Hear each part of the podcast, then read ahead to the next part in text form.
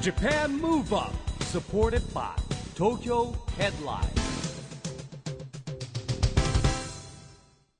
こんばんは日本元気にプロデューサーの市木浩司ですナビゲーターのちぐさです。東京 FM ジャパンムーブアップこの番組は日本を元気にしようという東京ムーブアッププロジェクトと連携してラジオでも日本を元気にしようというプログラムですはい、また都市型フリーペーパー東京ヘッドラインとも連動して、いろいろな角度から日本を盛り上げていきます。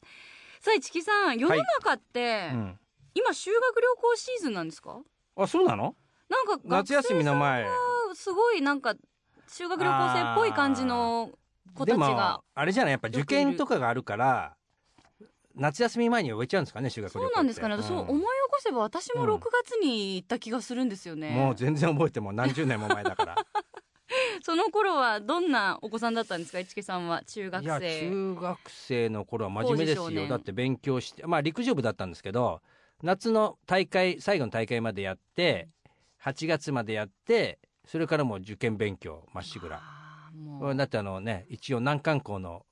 早稲田大学附属高等学院のとこに受かりましてですねあー大変なことですよね。一日やっぱりね6時間とか勉強してましたねやっぱなんか大学受験も大変ですけど高校受験中学受験ってまた違う大変さがあるんでしょうねそうですよねでもなんだろうなでも高校受験大学受験ぐらいからやっぱ自分ですよああもう自小分やがっぱね行きた小いっ学ていう校ね中学校みたい中受験の時は親の協力とか親御さんねがそういう連携も必要ですけどねもう自分しかないっていうね、はい大変な時期を過ごされて、まあちぐちぐささんはねあの再演最上ですからねいやもういやいやい やインターナショナルスクールからスクールで受験することもな はくぬくぬくとね、うんなんか育ってきてしまったんですけれども まあでもいろいろね中学校時代ありますが、はい今日いらっしゃる方は市木さんの中学の時の後輩でいらっしゃるんですそようねなんですよあの千代田区の中学校でですねはい後輩なんですけどねはいゲストはアートディレクターの秋山ぐぎさんです、はい、秋山さんはですね、えー1966年、えー東京の秋葉原に生まれまして、えー日本大学芸術学部ってね有名なとこですよね、うん卒業しまして広告会社に入社してですね、まあ、その後独立して、えー今クリエイティブプロダクションデイリーフレッシュを設立しまして、はいまあ、いろんなところで活躍している有名なクリエイターですよ。うーんあの我々も必ず目にしたことがある商品のはいパッケージだったりとか、うん CD のジャケットだったりっていうのもデザイン手掛けてらっしゃいますもんね、はい今日はいろいろとお話お伺いしてまいりましょうこの後は秋山ぐぎさんのご登場ですジャパンムーブアップサポーテッドバイ東京ヘッドラインこの番組は東京ヘッドラインの提供でお送りします Japan Move Up それでは今夜のゲストアートディレクターの秋山ぐぎさんですこんばんはこんばんは秋山ぐぎです。ようこそいらっしゃいましたよろしくお願いしますよろしくお願いいたよろしくしお願まいします中学時代の先輩後輩ということですけど、そうなんです。あ中国の頭が上がらないです。あやっぱり永遠にそこは変わんないんですね、は上下関係っていうのはう何ち年経ってのも姉と一木さんが同級生同級で、生一だ木さんの弟さんが僕と同級生だった。そうなんですよ縁じゃありましてもうよりでも覆らない関係性ですよはねい、ちょうどはあの卒業して入るっていう3年の時あそそううでですすねね卒業して入る感じ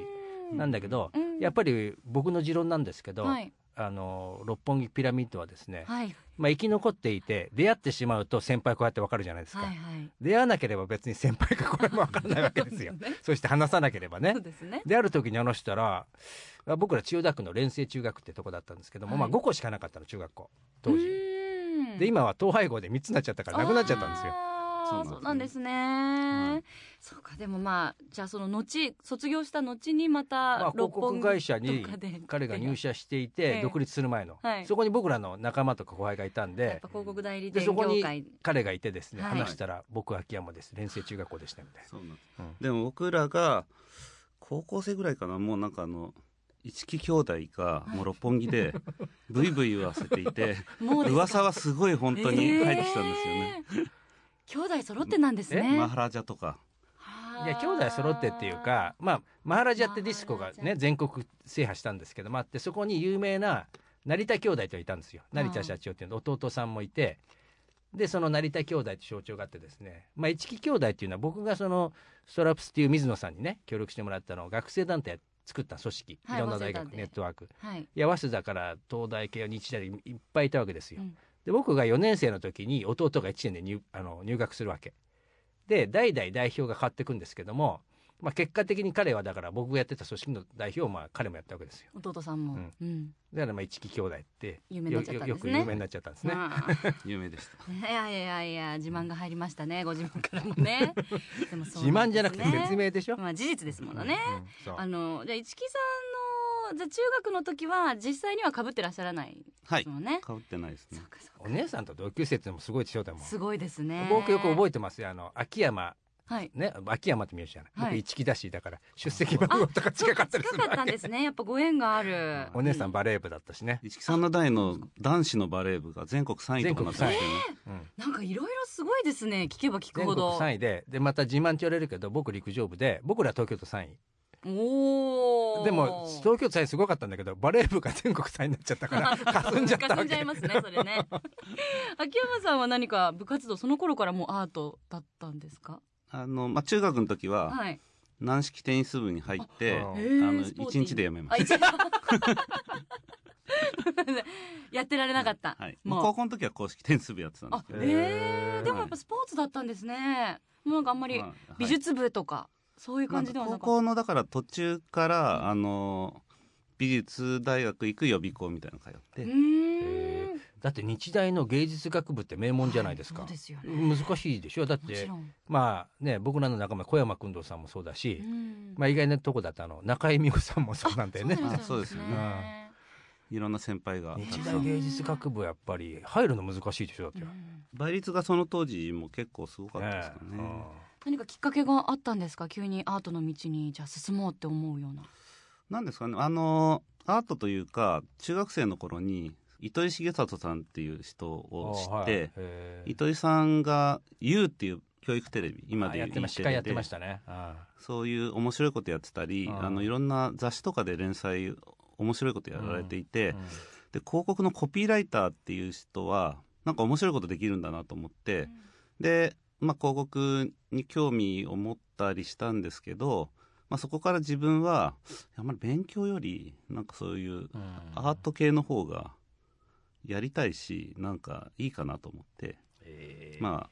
美大の方に進むなるほどねまあそして広告会社に行っでて、はいでもなかなかやっぱりこのクリエイターで独立するっていうのは力がないとできない難しいですよね力と勇気はいるよねやっぱりね自分でやんなきゃいけないから一握りの方しかできないことですよね。そんな、えー、グギさん秋山さんがどんな作品を手掛けてらしたかというとですね、DRC 医薬花粉を水に変えるマスク、うんこちらの広告、近い美蔵さんですねそうこれえ斬新な、はい、CM やあの結構電車ジャックって言って電車の中にはいいろいろあのポスターとか貼られているのもやったんですけども、そうですねこれあの花粉を水に変えるって画期的なマスクで、ねそうですね、はい商品自体も画期そうな的んでですすし素晴らしい商品ですねで市川海老蔵さんが登場されてるのも、あの目力の目 力強さ はマスクしててもマスもクしてうてもねえ海老蔵さんってすごくわかるそうっていですよねうん、うん、そして立命館大学のコミュニケーションマーク R はい、R のあのマークなんですけれども、はいそれをあの、ま、担当というかデザインさせていただいてうん今でも結構いろいろなところで使われていてすごい嬉しいですね、こういう大学のマークみたいなあの残っていくものなので、はい、そうですよね大学のマークって本当にすごいうん大きなおお仕事というか責任重大ですよそうねですね卒業生とかももうずっと残るわけですしね、印象にね私もなんか大学のグッズとかまだ残してたりしますもの、えそして東洋水産のマルちゃん製麺はこいちらの広告とパッケージデザイン、はいこれもまた印象的ですし、いもうシリーズ長いですよねそうですねあのかなりもう長くやらせていただいて、うんあの袋麺っていうのとあとカップうとん両方、あのパッケージデザインもやらせていただいてるんですけども、はい両方あのかなりもうキンキラキンなんでキ、ンキラキンはい、お店でも目立つと思いまうす、んはい、これそし目立ちますよねねまあ、そして AKB48 さよならクロールヘビーローテーション e ガールズラブクイーンうのん CD ジャケットデザインこれ今日実物をスタジオにお持ちしてます、あ思い出したそう AKB のなんかこの撮影のと現場に行ったんですよ僕えいつそでしたすからあの何の時ですかなんだか忘れちゃったんだけど、はいでうちの娘がなんか出ててサマンサっあーサてマンねやサってタるラんでサそしたらそこにまた秋山さんがいたのあ あれみたいなサマンサの CM の撮サマンサの影 CM の撮影かなあれですねうんあの市木さんの娘さんとそうそうお会いしたのはうーんでうちの娘が言うわけえで e すよ秋ガ山ーさんルズの時ですか違う違う AKB の時いなんだろうあやれ e じゃないガなールズですよね秋山さんがいるって言われてで誰秋山さんって言ったら彼だったの いやまさかにいると思わないじゃんって僕だ ってそうそうそこでも会いましあての、うんお会いしいろんなところで、はい先輩にお会いして、えーいやだから結構ね 神出鬼没だなっんでてやっぱりその業界を超えてっていうか、うん意外とそのあの秋山さんも SNS 結構やってるんだけど、うんまあ、いろんな友達がまたいろんな業界にいてですね面白いはいはいわけですよ、うんなんかねいろんな有名人結構出てたりしてね石井さん有名人基本好きですからね僕が有名人だ からうわ はいじゃあこの CD ジャケットなんですけど今日3枚スタジオにご用意してるんですがやっぱどれもすごいカラフルでやっぱインパクトありますよね、はいこれあのどれも蜷川美香さんが撮う影んあーしていて、へーまあ、彼女と仕事することも結構よくあるんですけれども、はいえその写真のね世界をこう、まあ、デザインでどう生かすかっていうところが、まあ、僕らの仕事かなと思ってます。商品の時とやっぱ CD の時と何かこう心がけるものって違ったりするんですかあのやっぱりどう見られるかっていうかどう買われるかとかあの違うので、まあ、そのものによって例えばスーパーで買われるものなのか CD ショップなのか、まあ、あるいはネットで買われるものなのかそれはすごく意識してデザインは考えてますね、うんやっぱカラフルなのはいいですよねねこいれいですし、あのマルちゃん製麺も、うんなんかこうインスタント麺とかってなんかこううんリーズナブルで手に取りやすいなんか親しみがあるみたいなイメージあったんですけど、キンキラキンの高級感があってけどインスタントででもやっぱ味もなんか美味しくてみたいなすごくそれがリンクしてて、いいですよね、うんなんか意外と意外性もありますしね。これあのアートディレクターに必要なものとか、普段ってなんかこうどうやってこう勉強っていうか刺激を受けてうんですか、ん多分アートディレクターの人って、あの新しいもの好きで、うん超なんか好奇心旺盛というか何にでも興味を持って、はいあとはなんか考えることが好きというか、うんでなんかこう考えて新しいものをこうんう世の中に出してやろうみたいな人が、あの向いてると思うんですよね。えーあとほら食にも結構こだわりあるじゃないですか、はいはいそうなんです特に焼き鳥屋がはい、連れてってほしいところ何箇所かあるわけもうもうこういろんなとこ行ってるわけもう一箇所じゃないわけもうわかる一木さんが連れてっていただきた俺いとでこもろ知があらるちょっと行ったことないような店へーいっぱい出てくるんですよグルメなんですねグルメなんですおよ好きなんですかそういうお店をこう調べたりたそうですねあの焼き鳥も好きでお寿司も好きなんですけど、うん今年は寿司100回行くっていう目標うわー今ちょうど羨まねしいね中間地点6月ですけど今で何件ぐらい今48順調に来ていますねあ同じ店に行ってもいいんですあもうあいいんですねあそうい一うこと応ね回数で回数で100回っていうでも100回ってあー 3, でももう日に一遍行かなきゃいけないぐらいの計そう算でなんすですよよ結構大丈夫ですか全然 OK ですかはい今あのとこのろ寿司は大好きなんでだってさそれで3日に一遍寿司でしょ、うんで焼き鳥が焼き鳥もま まあ3日に一遍としあたらそんなには行ってないですねそうなんですねへえはでいも美味しいお店もじゃあたくさんご存知というこあとなんとですねご自分でお店をねプロデュースしてますからね中目黒にマルテってイタリアンバルをやってるんですけイタリアンバルこれまた全然お寿司でも焼き鳥でもないんですねどそうなんですよ、はいへえこここれね結構変わったメニューとかあるんですはけいど、だ中目黒一木さんよくいらっしゃいますもんねあれあれも自分で考えるんですかやっぱありのシェフたちといろいろあ話しての会議を毎月して、そんな感じだからはい新しいメニューが出てくるんですよまた、へーカラボナーラっていう辛いって書いてあの胡椒50回か けるカルボナーラとかいや美味しいんですよそれあとウニのぐちゅぐちゅスパゲッティっていぐうのとちかぐちスパゲッティ、うんネーミング。はい目目黒でしょはねい、中目黒ですからそうですね、近いですね。ぜひそれあの一般の方でもいけるお店かもちろんですあもちろんいけますよ会員制とかでなくてよ 全か然ったよかった、えー、じゃあお邪魔したいと思います、はいでもそうやってもうじゃあお仕事以外にもまあまあお仕事でもあるんでしょうけど、うんそういうフフードのプロデュースだったりとか、もうアイディアをもうどんどんどんどん生み出さなきゃ追いつかないじゃないですかプロジェクトがたくさんおありでどういうタイミングでアイディアって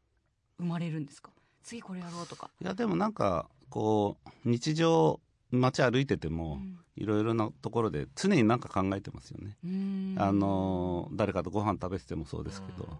はいうんうんそれはもうじゃあお仕事とはお意識されてなくてはいストレスにはならない、全然ならなくてあのコンビニすごい好きなんですけど、はいコンビニ行くと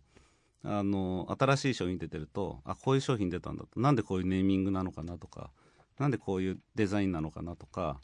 これ売れそうだなとかこれは売れなさそうだなとかそういうのをあの考えるのが好きなんですよえねー、すあーごいねそんな考えたこともない俺なんてそうですよねうんそういう目線で見ないですもんないないねえでこれこれ売れそうだなっていうのを見た時って悔しいっていう気持ちが起こるんですかそれともははやるな感心するなみたい両方ですねなおーだからあのあこれはデザインがいいからすごい売れそうだなとか、コンセプトがいいから売れそうだなとかまあいろいろなその売れそうっていうものにもあると思うんですけうどんだからそれ見てて、まあ、もちろんあ悔しいなとか自分だったらこうやるのになとか、うんいろんなことを考えますからうね。ーんありがとうございますやっぱ常にクリエイターの方って頭がやっぱクリエイティうんブうんスイッチなんですそうねね。 まあ僕も一緒だけどねそうかな 絶対そういうの一言入れたくなりますよね、市木さんね。垣根がね僕もだけどね、みたいな。うんパラレルキャリアだかパらラレルキャリアがあるねそういう意味のパラレルなのか。ではここで、えー、グギさんにですね、ぜひ日本を元気にするリクエストを一曲お伺いしたいんですが、はい普段音楽お聴きになりますかあ聞きますよお。はい。聞きますよだってこれジャケットまあ作っでてるんもですよお仕だって事以外にもプライベートでもお好きなのかな。そうですね。うんはい。ご自分で演奏はされないまあ、。しないんです。なんかギターとか弾きそうですあ。本当ですか。雰囲気的に髪型とかなんかこう 渋いかっこよくギター弾き語りとか上手そうなんですけどじゃあ聞く専門なんですねはい。じゃあ今日はその中からどの曲にいたしましょうえっか、と僕はジャケットデザイン担当させていただいたはい AKB48 の、えーヘビーローテーション。 Japan Move Up やっぱりテンション上がりますねヘビーローテーションうんは、懐かしいですねもう一ね曲ねえグイさんもこうあのデザイン手掛けられた曲とかもはやいっぱこう時々聞き直したりとかされるんそでうですすかね。はい。時々。ねということは結構じゃああのこういうアイドルさんのものとかも多いってことですよね結構お好きですかそうこうですいねう曲もはい。あの聞きますよアイドル。ねあの中学生の時とかもおアイドル好きだったんで本。当ですか、はい普通アイドル好きでしょ中学生の時時代は80年代ぐらいですだか誰キョンキョンとか90僕あのファンクラブ三つ入ってたんですけど。えどなたの伊藤司さんはああー人石川秀美さんとかあアイドルいろねいろおーもう一人はそれねホリプロ友の会っていうのに入ってたんですけあうどんあの林紀恵さんっていう多分へー皆さん知らないと知思うんでらすなけいどなあと薬師丸ひろ子さんも好きでしたしあー僕も薬師丸ひろ子さん好きではい映画の時に狙狙われた学園だっけあのはいはい募集しはたいはいのはい応募しましたもんだってへえエキストラですか違う違う主役に決まってんじゃん何言ってんあの応募ああ投票誰が主役になるかってエキストラでなんいうで応わ募かんない何の応募だったのかなと思ってで書類選考が二次選考とかいろいろあって当時はいは高柳さん君っていう慶応のやつが選ばれたわけで僕ら早稲田だったからねもう悔しがったんですけどみんなこう応募したんですよへー僕は薬師丸ひろ子さんとかまあでもともと山口百恵え派だったかな、あーねえいいですねやっぱ 80s アイドルにもちょっとねお話が及びましたがお送りしたのはグギさんの日本を元気にするリクエストですえグギさんがパッケージデザイン CD のジャケットデザインを手掛けました AKB48 ヘビーローテーションをお届けしましたラジオで日本を元気にするプログラム「ジャパンムーブアップ一木工事とちぐさでお送りしていますそして今夜のゲストはアートディレクターの秋山グギさんです後半もよろしくお願いしおます願いします秋山さん、いこの番組はですねオリンピック・パラリンピックの開催が決まりました2020年に向けて、はい日本を元気にしていくために私はこんなことしますというアクション宣言をですねはいゲストの皆さんに聞いてるんですけれども、はい今日はですねぜはひ、グギさんのアクション宣言をお願いしたいんですが、はい、えー私秋山グギは2020年を目指して日本を元気にするためにつながるデザインをしますなるほどはい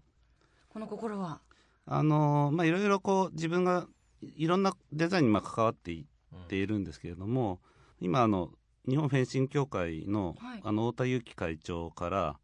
任命されてあのそこのチーフクリエイティブオフオフィサーみたいなことで、あのやらせてもらってるんですけどで、まあ、デザインでちょっとフェンシングの、を応援したりとかすることもしたりしてるんですけども、まあ、そういう意味でなんかいろいろなこうところ、まあ、日本とか、えー世界にこうつながっていけるような、うあのことをデザインで関わっていけたらなというふうになるほどね、はいまあでもねやっぱり2020年に本当にこうねオリンピック・パラリンピックあるわけだから、はいでこの間あの太田裕樹さんもね番出て組もいらっらたしてくだばさっっかりたなんんでですすけどあのその時彼も言っててねやっぱりこういろんな意味でこうフェンシングを知ってもらう人を増やしていかなきゃいけないっていうことね、うん言ってたんでですね、やっぱぱそういう意味でやっぱこうデザインとかってより人をね人の注目を集めますし、はい重要ですよね。まあその見てなんかすぐ分かるというか、うんそういうこともまあデザインがの力でできると思うのうで、んでなんかいろいろそういうところに関わってなんかお手伝いできたらなと思ってます。はいはいまさにオリンピックもねエンブレムとかマスコットキャラクターとか、うんはいもうすでにね決まって話題になったりとかもしてますし、アートの分野必要不可欠ですよね。はいまあそうですね最初のね、ちょっとね、まあ、ロゴマークでね、はいあのちょっといろいろありましたけどちょっとつまずいてしまいましたけど ねもういよいよね2020年も近くなってきましたからはい、さあそしてそんな2020年に向けて障害者スポーツを応援しようと東京都がやってますチームビヨンドという運動がありまして、はいえー自分の背番号をつけて応援しましょうということを番組でもやってるんですけれども、はいぜひグギさんのお好きな番号とその理由をお聞かせいただきたいと思い2番が好きなんですよね。ます2番おー多分一木さんもそうだと思うんですけど、僕秋山なんで、うんじゃあ出大体席番号が早いんだよね早いんですよ、うんでも出席番号1番ってなんか最初いろいろやらされるんですよ 剣弁集めたりまああーで2番目ぐらいがねちょうどいいんですよ確かにねうーんまあ確か自己紹介とかね、あーその出席番号一番で一番確かに最初やるのをやだやですね見てからやる方がいいですもんねはいどんな感じかちょっと乗り掴んでからやりたいですもんね、うまあそういうのもあるんですけどあと1番でなんかこう突っ走ってるそとう、なんてもうあと落ちるしかないじゃないですかあー確かにね、 2番目ぐらいでこうなんかこう背中をうん追いかけて走ってるみたいな方が、うんまあ性に合ってるのかなってあーなるほどねなるほど、まあ、会社も副社長が一番いいって言いますからねあーそうなんですか偉いけどだってやっぱ結局社長が一番責任も取らなきゃいけないじゃないですかそうですね大変副社長偉いけど2番目だからちょうどいいですねちょうど いいみたいなわかりました。二番いただきました。ちなみにグギさんはパラスポーツって何かあの関わり持たれたことはありますか。特にあの関わりは持ってないんですけれども、あのー今結構なんていうんですかね CM とかでも、はいあのーその選手たちがあのよくあの取り上げられて出て増えまいしたよて、だねからそれがどんどんなんかこうもっと増えていければいいなと思っていて、うんそうするとやっぱりそのあのパラスポーツに対して皆さん興味をどんどん、まあ、持たれていくんじゃないかなと思ってうんいます。確かにいろんな企業さんの広告でまあ登結場さ局れあてたり、のロンドンの時にはいオリンピック・パラリンピックが成功したわけですよ、うんで今は両方成功しないと成功というそう言でえすねないんでですねやっぱりその金を盛り上げるっていう意味もんすごくあると思うんだけども、はい。さあまだまだお話をお伺いしていきたいんですけれどもあっという間ですねお時間が過ぎてしまいまして最後に秋山さんのこれからの夢はいお聞かせください。まあそんな大きい夢ないんですけど、あの食べることとかもすごい好きなので、なんかその食にまつわるエンターテインメントっていうか、うんがで自分にしかできないような関わりでうん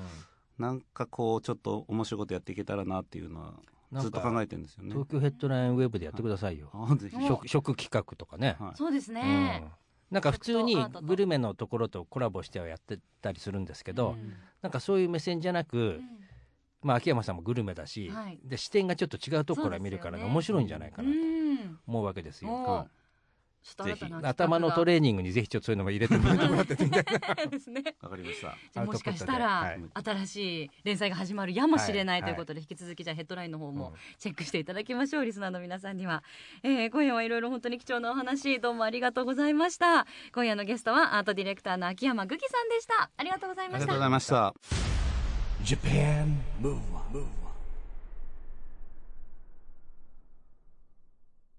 ということで、えー今回はですね、えー、アートディレクターの秋山ぐぐいさんに来ていただきましたけどもね、まあ、はいいろんな話が聞けてね面白かったですね。そうですうんね、ちょっと個人的にはあの、うん 80s アイドルの話もうちょっと詳しく聞きたかったですけどあー私も大好きなんで。なるほどね。えどんなアイドルが好きでした私はうもう王道の聖子ちゃん、あきなちゃん。でもえ聖子ちゃん秋菜ちゃんってさ逆じゃないの逆なんですけど、うん私両方好きなんであす。そうなんだ欲張りなんだね、だかそうらねなんですよ。どっちも好きって、でも桃江さんとかももちろん好きです。桃井さんも知ってましたもちろん。あそうはいへえええなんで今でもね、ちょっとあのプライベートでは聞いてるんですけれども、まなあるほでども今日はね。うんもうあの AKB さんとかん e ーガルさんのお話なんかもね、はい聞けましたしまだまだちょっと聞き足りなかったんでまたぜひスタジオにそうも面白い話いっぱい持ってますよ、おあの、うんお食のはい食の話とかも食のね話聞きもたそういでですすしねお呼びしたいと思いますさあそしてここで毎月第2月曜日発行のエンタメフリーペーパー東京ヘッドラインからのお知らせです来週6月11日月曜日にフリーペーパー東京ヘッドラインの最新号が発行されます最新号の東京ヘッドラインではエグザイルトライブと米国アカデミー賞公認アジア最大級の国際短編映画祭ショートショートフィルムフェスティバルアジアによるコラボ企画シネマファイターズの特集が掲載されますまた人気急上昇中の若手俳優志尊淳さんと浅香光大さんのダブルインタビュー俳優の高杉真宙さんのインタビューなど盛りだくさんの内容ですよ気になる方は今すぐ東京ヘッドラインウェブをチェックして最寄りのラックでゲットしてくださいということでジャパンムーブアップあっという間にお別れの時間です次回も元気のヒントたくさん見つけていきましょはい2020年に向けてますます日本を元気にしていきましうょう、はいジャパンムーブアップお相手は市木浩二とちぐさでしたそれではまた来来週ジャパンムーブアップサポーテッドバイ東京ヘッドラインこの番組は東京ヘッドラインの提供でお送りしました